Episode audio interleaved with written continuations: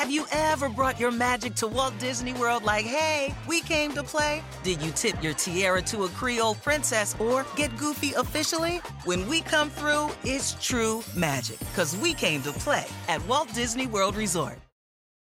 Do you want a beautiful lawn? Enter True Green, the easiest way to get a great lawn. Just water and mow, and they'll do the rest. Weed control, fertilization, aeration, and more. True Green is the official lawn care treatment provider of the PGA Tour, and they have a verified best price, which guarantees you the lowest price with no compromise on quality. You do you. Let True Green do your lawn care. Visit TrueGreen.com, TrueGreen.com, to get the best lawn at the best price with the best people. Guaranteed.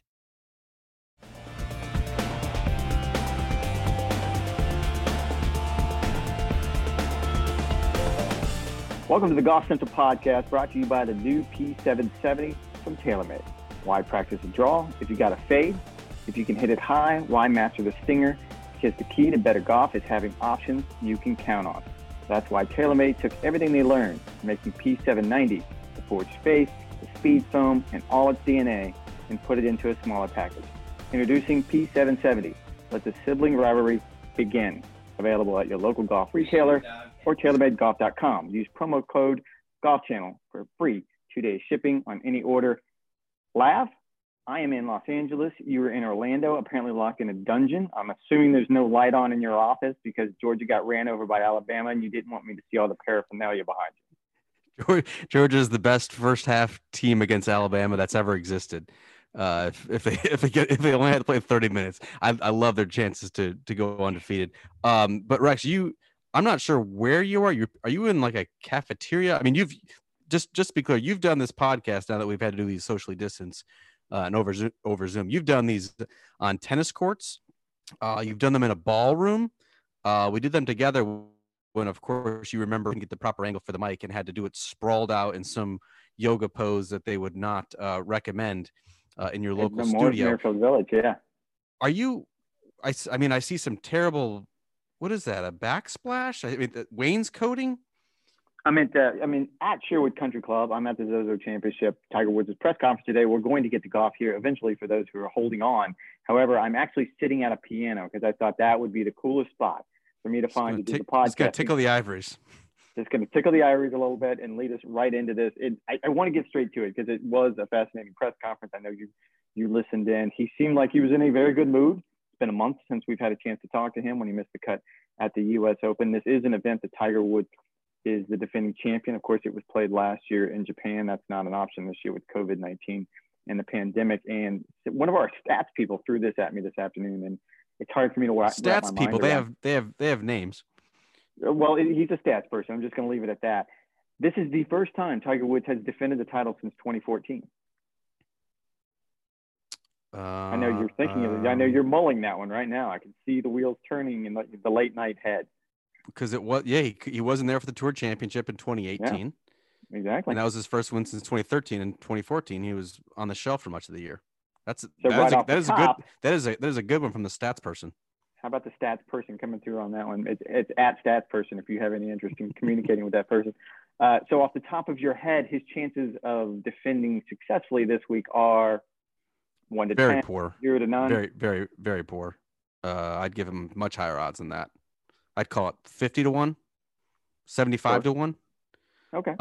You look. I mean, and the only reason I would say they're even that high is simply because of his course history. Sherwood Country Club is a place where he's won 5 times. He's finished second 5 times. But as Tiger was so astutely noted today, that was against fields where he's playing against 18 other guys.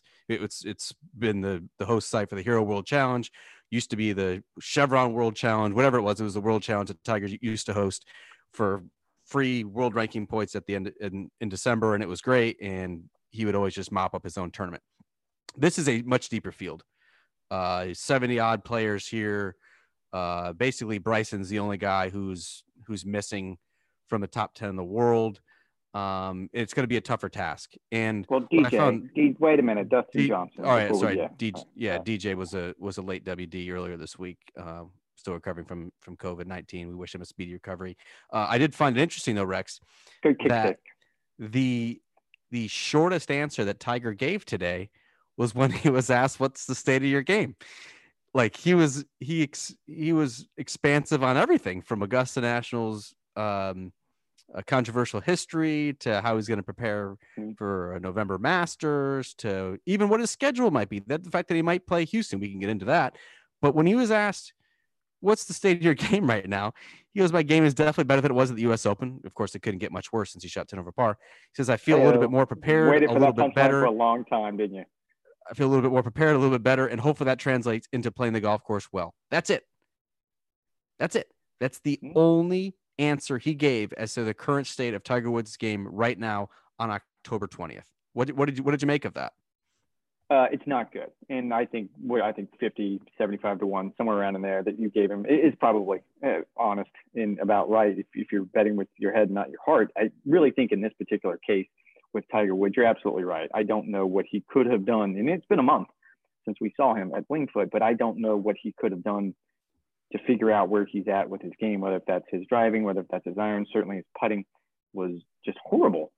Really, not just at Winged Foot. It's really been bad all season long. And I don't know how you piece all of those things together. The one question that I did ask him that they gave me a very good answer, I thought, was about the different times. I mean, let's face it, when it comes to the Masters, and I do want to talk about this week and his chances, but looking ahead, we're all fascinated on what's going to happen at Augusta National, where he will also be the defending champion. And he has made a career out of figuring out how to be ready for that year, for the year's first major. I mean, he's a guy that doesn't peek ahead. We all know he puts the competitive blinders on. However, in this particular case, he has this down to a science. He starts tinkering with things during the Florida swing. He takes 2 weeks off beforehand to make sure his body's in peak performance. He knows when to show up. He knows every nook and cranny on that golf course. I mean, he is ready to play when April turns and the azaleas bloom and everything else comes into play. However, this time around, really don't know what to expect. I mean, he's played there before in November, and he kind of gave me some vague remembrances about hitting three woods. 2001. Yes, which was interesting that he was able to go back that far when I asked him about it. But, you know, hitting driver 3 wood on 18 because it was so cold and windy in the north wind. And it was kind of interesting, but he really has no idea. And like everyone else, this isn't to take anything out on Tiger, what to expect when we get to Augusta National next month. But more so than that, he doesn't have the Florida swing. He doesn't have all that time and all that prep to prepare and try to figure out. Forget about where his game was at Winged Foot and how you get from there to something close to competitive at the Masters. I don't think that he's going to be able to. This is not a guy that adjusts very well on the fly, and I just can't imagine how he's going to be anywhere ready to defend. Yeah, you wouldn't think so. And I'm already kind of fatiguing of this storyline because literally no one knows what to expect during a November Masters. No one's going up there. No one's going up there early. No one's going up there right now to see how the golf course is playing. No one's going to probably even make a trip in a couple weeks. You have the Bermuda Championship next week. You have Houston the week before that. And then we're getting into the final major of the year. So I think they're just going to chalk it up to, this is going to be a weird one. We're going to figure it out. We're going to arrive there probably Sunday and play 18 holes and then do 9 the rest of the week. And just kind of see how it goes. But I totally agree with you that Tiger has shown us absolutely nothing to this point to make you believe that he can defend his title at the Masters. He's played 18 rounds. That's it. 18 rounds post-pandemic break. And he's failed to finish inside the top 35. And he's broken par just 3 of his last 13 rounds. But when you start to look at this week, and he did leave open the possibility that he could add Houston. I think that'd be a bit of a surprise going to a golf course that he'd have to learn at Memorial Park before he would play Augusta National. In a tournament he's never played. I'm not sure if he was just trying to do the tournament director assault there, but it seems unlikely. He did say that. What did he say? I want to see how this week goes before he makes a decision on that. But Rex, there are 3 things that I want to see this week, and that I think we should all be paying attention to. One, and you brought it up, improve putting.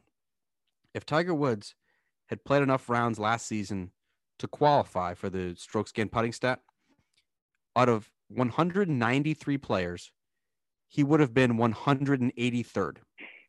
Tiger Woods was almost the worst putter on the PGA Tour last season. We've seen the decline over the past couple of years, which is to be expected with age, but he was one of the worst putters on the PGA Tour last season. That has to go. Second thing I want to watch this week at Sherwood is a high draw shot shape. You may recall that Tiger didn't play all that great heading into the 2019 Masters. Remember, like we were wondering what's going on. And then he kind of had that run against Rory at the match play and things started to click.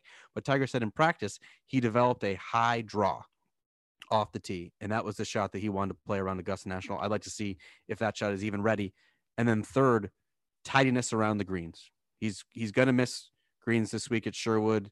It's a golf course that he said that puts a priority and an emphasis on the second shot. So if he doesn't pull those off, he's going to be in some tricky areas. That's always a point of emphasis for Tiger when he gets to Augusta National, is the tidiness around the greens, because everyone's going to miss greens, but can you get it up and down, and then can you roll in the 5-footer? Those are the three things that I want to see, because Tiger wasn't great around the greens last season either. The worst strokes gained statistics since his yip-filled days of 2015.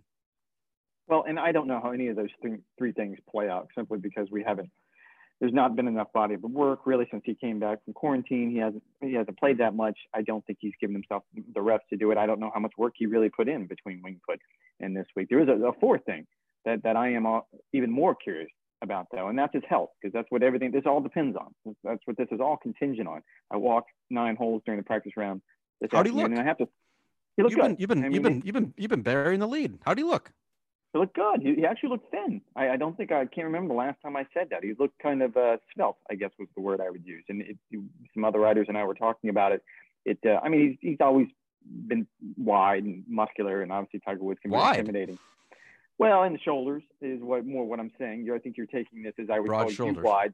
It's not the same broad shoulders. Yes, it's not the same as I would call you wide, but it's a little bit different. He's intimidating coming downhill when he's coming at you, much like an Alabama running back coming out of Georgia linebacker, or something like that. Something you can. Can we move on?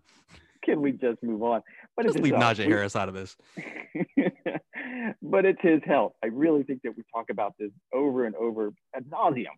But it is true. If he's healthy, if he's able to show up, if he's able to put the work in, if he's able to do the reps as he talks about constantly, that he can get to that place where he was last year at the Masters. It was a different time. It was a different place. We all know that. But he can get to the place where he was last year at the Zozo.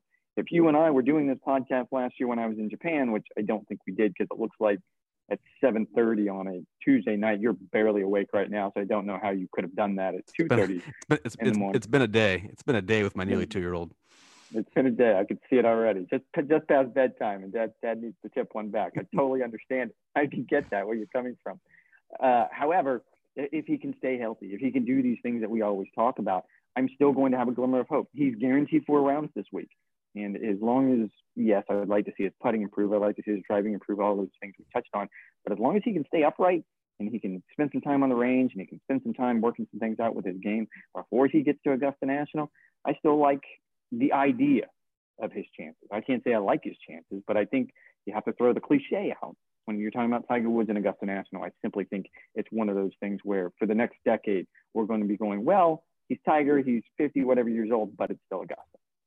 Would you put him among your top 10 favorites for the Masters, knowing what we know right now? No. I mean, I know you want to go through the list, and we can do that, but no, I wouldn't do that. I don't know. No, I don't want to go through the list. I don't want to scoop ourselves. That'll be a Marriott Convention Center in Augusta type of podcast for top 10 favorites. Glory days right there. Now, I did want to bring it up because this seems to be a segment that I'd like to get sponsored somehow.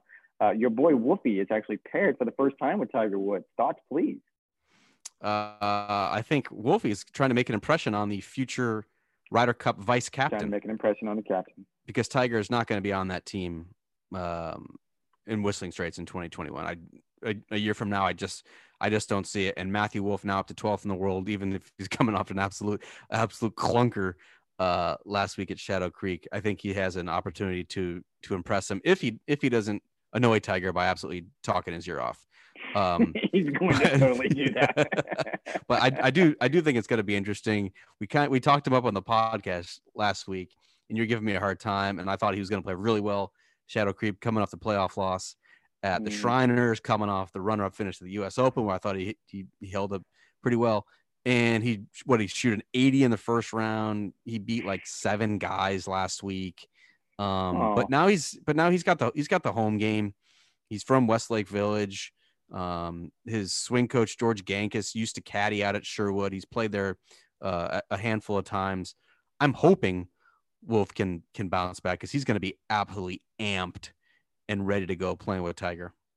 Yeah, I mean, it'll be a good experience for him. And like a lot of time, we've kind of teased over the last few years as Tiger has reached that point in his career as a 44-year-old that he's showing up on a lot of first tees these days, having to make introductions. Hi, I'm Tiger, because he simply doesn't know a lot of these younger players. Even though it's going to be Matthew's first time with him, I'm sure that Tiger and he have spoken. I'm sure that Tiger has his eye on him for all they've done. They've done TaylorMade shoots together. It's not going to be their. It's not going to be an introductory, but I think Tiger's going to get a firsthand glimpse of the type of game that Matthew Wolff can bring to the PGA Tour.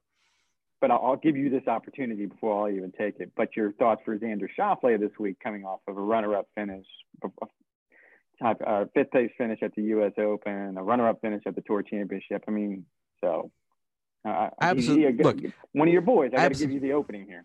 I absolutely love X. I love him. I think I've picked him to win every single major this year. Check back in a couple weeks. I'm probably going to pick him to win at Augusta. And so I had written in Monday Scramble this week that Xander Schauffele has stamped himself as the most feared chaser in golf. And I was talked out of that by our managing editor, Mercer Bags. And so I amended that to one of the most feared chasers. And the reason why I say that, Rex. Yeah, exactly. I didn't want to go quite all the way out on that limb. But I did find it interesting. So he races out to a 15 under start last week at Shadow Creek. And then on Saturday, he shoots 74. It was kind of windy. The pace of play, he said, was just dreadfully slow. And he had just this incredible tongue-in-cheek comment of oh, it's all part of my master plan that I wanted to back up on Saturday, knowing full well that all four of his wins on the PGA Tour have come from behind, and three of them have been by three or more shots. And he goes out on Sunday, and sure enough, he goes 7 under for the first 13 holes, and he just got outplayed over the closing few holes by Jason Kokrak, who's a very deserving winner. And breaking through on the PGA Tour for the first time in 233 starts. But Xander Schauffele is up to 7th in the world now. He basically won the Tour Championship, at least the Tour Championship that we should be paying attention to, which is the low 72-hole score. Had a great U.S. Open, came close again, comes close again at Shadow Creek. Yeah, you want him to break through and actually hoist some trophies, because he's one of those guys who's getting a little too close and not coming away with the glory. But I mean, X is right there. I mean, in 2 weeks, Xander Schauffele, Masters champion, just like I picked him to win the PGA and just like I picked him to win the U.S. Open. Simon, do me a favor, clip that one as well. We might want to circle back around and rerun that one at a later date as well. And since we spent some time talking about Brooks Koepka, he made his first start, obviously, since some injury issues in the fall. Yeah, didn't have a great week last week, but I think we will both agree that just making it, finishing inside the top 30, the things that he was able to do, at least in the middle part of that tournament, after all his time off, I'm encouraged by what I saw last week at the CJ Cup. Yeah, I think he shot a couple of 68s in the middle two rounds, but we dig deeper. He was predictably rusty on the greens. He was nearly last in the field in driving accuracy. I mean, those are the same issues that plagued Brooks Koepka at the beginning of the year, and that's not something that can just fall off by having one more tune-up start in Houston, whether that's going to be 2 rounds or going to be 4 rounds, depending on how he plays well. I think the Masters is totally out of reach for him, but I think we can all hope that he's going to bounce back in 2021. He just needs to play more. I think it just comes down to, I think he's just going to be too rusty. He does need to play more, and there was predictable rough last week, as you pointed out, probably mostly on the greens. I think out of reach at the Masters is a bit much. It would be a surprise. I mean, I'm not going to give in that. Who's going to have a higher finish at the Masters, Tiger or Brooks? Brooks. The way things stand right now, absolutely Brooks. Brooks finished top 30 last week. I'm trying to figure out. It was a limited field. All right. I mean, still, it's top 30, though. I mean, it's not as though it wasn't top 30 out of 30 players. This wasn't Eastlake. I think it's still worth pointing out that this first event back, we didn't know health-wise how his game was going to hold up, how the leg was going to hold up, how the knee, the hip, everything else that goes into this was going to hold up. So I'm more encouraged seeing what he did last week than anything that I've seen out of Tiger this fall. I would probably agree with that. I want to see how Tiger plays this week. I would lean towards Brooks having a better finish, but if Tiger shows any sorts of signs of life this week, if he finishes in the top 25, then I'll go with Tiger finishing ahead of Brooks. I mean, I don't think Tiger's obviously he's not going to win this week. We already put him at 50 to 75 to 1 odds. I think a top 10 against this field, even on a golf course that he knows extremely well, even though it's been redone a couple years ago, and he said he needs to get another look during a 9-hole practice run on Wednesday. I think top 25, I think, for Tiger would be very encouraging. And if he shows some of those signs that we talked about with improved putting and with that high draw that, you know, he's going to need in a couple weeks' time. You know why this is a special episode, Lance? It's our 200th episode. Congratulations. I'm glad we got here together. Wow. That's 199 too many. Wow. And that's a lot of love coming right there. So I think it only stands to celebrate our 200th episode that for the first time in the history of the podcast, we're going to talk about a PGA Tour Champions winner in Phil Mickelson last week. No, we probably did it during. He's now 2 for 2. So my guess. I'm sure we talked about him. Yeah, I'm sure we talked about him the first time around. However, I don't want to dull that because I love the narrative that came up this week about Phil Mickelson and winning again. He's perfect. 2 for 2 on the over 50 circuit. And I read some tweets. I even read some columns about how Phil needs to ditch. There's some takes? Whatever it is, some flaming hot takes. He needs to ditch whatever it is he's trying to do on the PGA Tour. And even, the Masters next month, where, of course, we all expect him to contend and focus entirely on the PGA Tour Champions. I'll leave the stage to you, my friend, because I'm sure you have an opinion. Leave the stage? Wait, so should he leave the PGA Tour and focus full-time on the senior tour? Sure. Try to become the greatest senior tour PGA Tour Champions player ever. No. Why would you want to do that? Well, I don't know. I'm not the one that threw it out there. Is that a distinction? Is that a distinction you should want? Wouldn't he rather try and gear his game up to win a 6 major? I think that's where he would be, and that's where I think that'd be more. I think winning on the PGA Tour at 50, he's going to turn 51 next June. I think that'd be a more incredible accomplishment than winning 46 times on the PGA Tour Champions. How about winning the Masters at 50 years old? Would you completely count him out of winning the Masters next month at 50 years old? I would not. Completely rule him out? No, I think he's got a better chance to win the Masters than Tiger does. That seems extreme, but all right. I don't know that I completely disagree with you because apparently he does have some sort of game that holds up at least for 3 rounds. It holds up for 3 rounds and against guys like Retief Goosen and Mike Weir. Yeah. And on a golf course that he was putting for eagle on 3 of the last 4 holes. Yeah, sure. Yeah, I think that's the type of game that he can want. But I do have to say, Rex, I like the mindset that he's taking when he heads into these PGA Tour Champions events, which is absolutely full throttle, aggressive, try and make as many birdies as you want, hit it as absolutely as far as you can, because he knows that's what it's going to take on the PGA Tour against the big boys and the young bucks who are 20 years younger. And so I'm not sure whether that's going to be a perfect parallel and a perfect way to play once he gets out there. Obviously, the PGA Tour courses are more difficult than the setups that he's going to face in the senior tour, but I like the mindset that he's taking. That it's almost just like a test run, and oh yeah, I'm still better than you guys, and I'm going to remind you that every time I come play against you. I don't even think it's a test run. I think it's a confidence boost. I think it's just a mind game. He's kind of gotten beat up a little bit the last year on the PGA Tour. He wants to go out and he wants to prove to himself, look, this is a guy that loves to pound his own chest. He may do it subtly. He may do it quietly. The fans don't always see it, but this is a guy who loves to be the center of attention and loves to be that alpha male. This gives him an opportunity to do that. I think if you can use that and somehow transfer that, again, he's got to figure out a way to make this go from 54 holes to 72 holes. I'm not quite sure if he can do that. That we have seen it at Augusta. Almost every single year, one of those 50-somethings finds their way onto the leaderboard, whether it's Langer or Freddie Couples or Jim Furyk is another one that comes to mind. These guys have a way of going out there and understanding how to play that golf course. And even those advanced years, let's call it, they find a way to put themselves in the contention. I can see Phil Mickelson doing that, at least into the foreseeable future.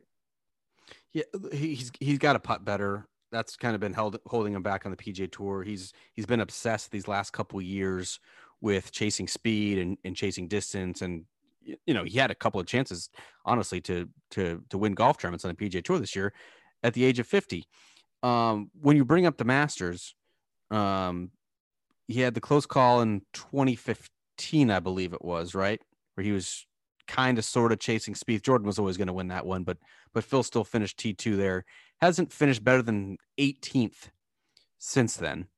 I'm not sure if his time has passed, but he clearly knows that he needs to hit it high and he needs to hit it far. And everything else in his game is predicated around those two things, hitting it high and hitting it far.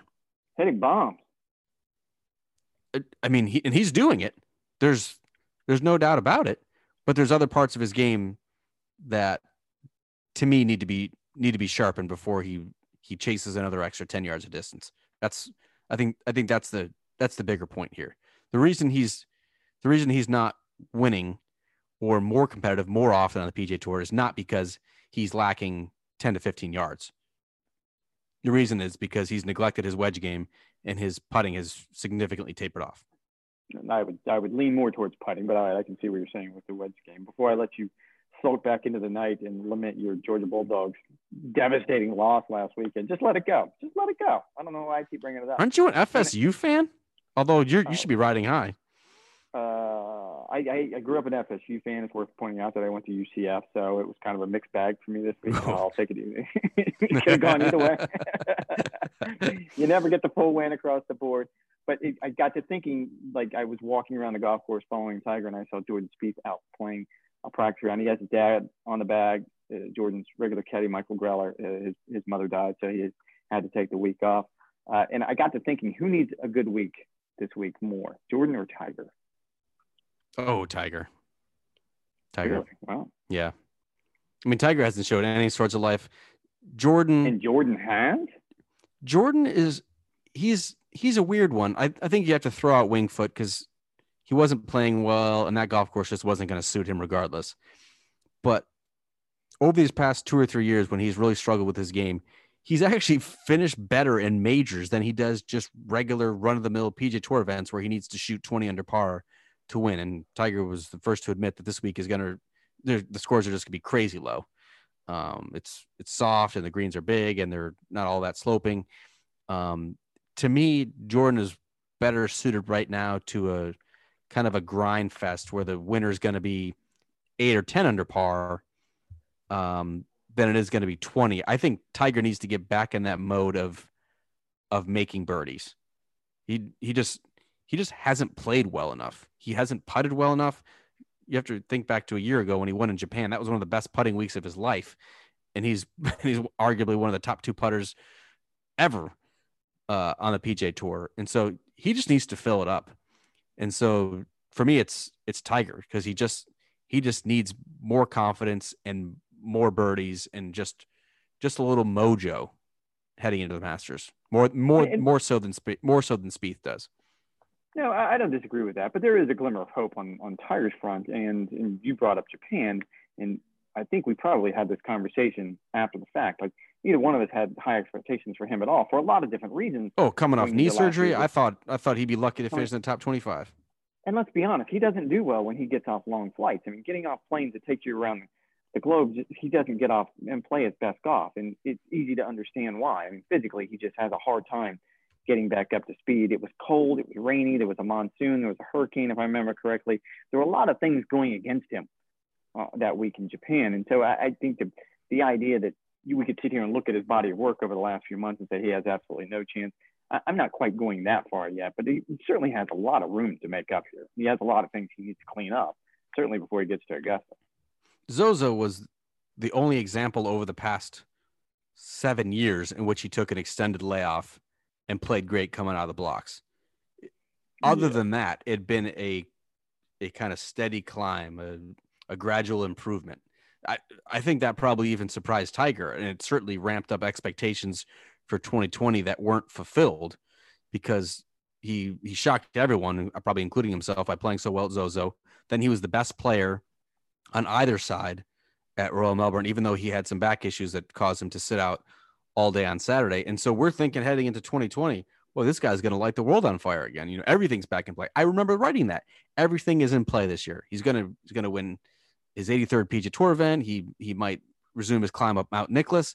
And it just didn't happen for a variety of reasons. He was injured early in the year. And then post pandemic, he just, he's just been out of sorts. You know, Tiger's health is always going to be a mystery, but his game just, quite frankly, has not been any good. And so maybe he figured out something over the past month. I'm betting it's going to be more of the same. I didn't get that impression. As you pointed out, this is the quickest, most clipped answer he gave to the media. I mean, it wasn't a hissing answer by any stretch of the imagination, but it was very, very clipped and very terse. That it was, no, my game is fine, moving on. Like, so I did not get the idea that he's been out there grinding on the range behind his house, but we've thought this in the past. I mean, what goes on behind the veil when it comes to Tiger Woods, we have no idea. I want to get us out of here on this, and this happened last week, but after we taped the podcast, the Houston Open is going to allow 2,000 fans a day on the golf course. To my mind, this seems like a move that was inevitable. Like, we see fans at college football games now, certainly.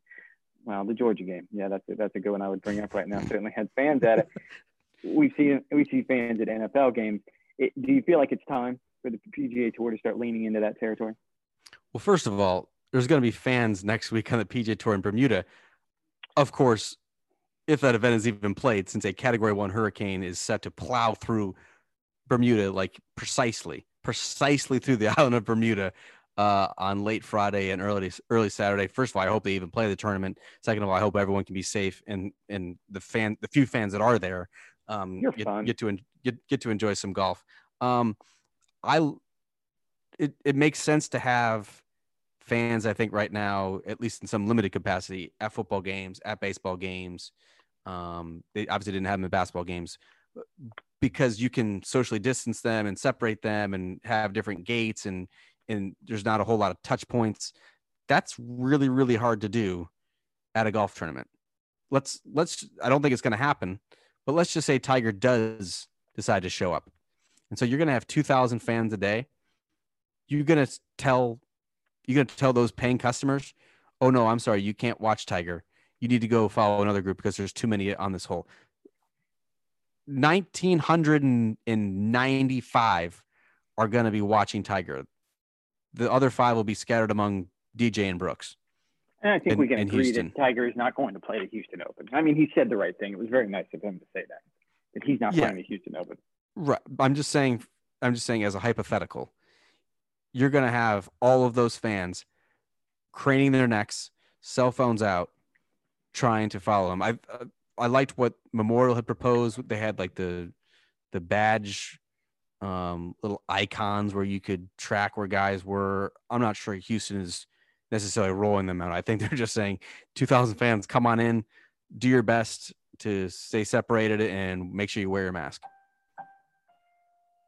Oh, that is. You hit the right note. Can you do that? Can you sing us a little tune? No, I don't think I'm going to do that. But laugh. Happy 200th episode. We'll share an IPA when I get back home. That'll do it for this Golf Channel podcast, brought to you by the new P770 TaylorMade. See you next week.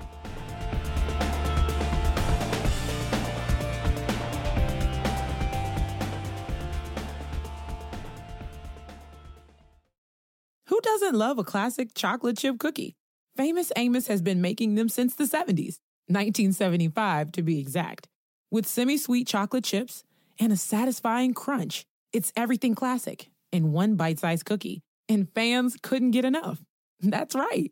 You'll find our original recipe, the one you know and love, in every bag of Famous Amos original chocolate chip cookies. Find Famous Amos anywhere you buy your favorite snacks. Life is a highway, and on it there will be many chicken sandwiches. But there's only one McCrispy, so go ahead and hit the turn signal if you know about this juicy gem of a detour.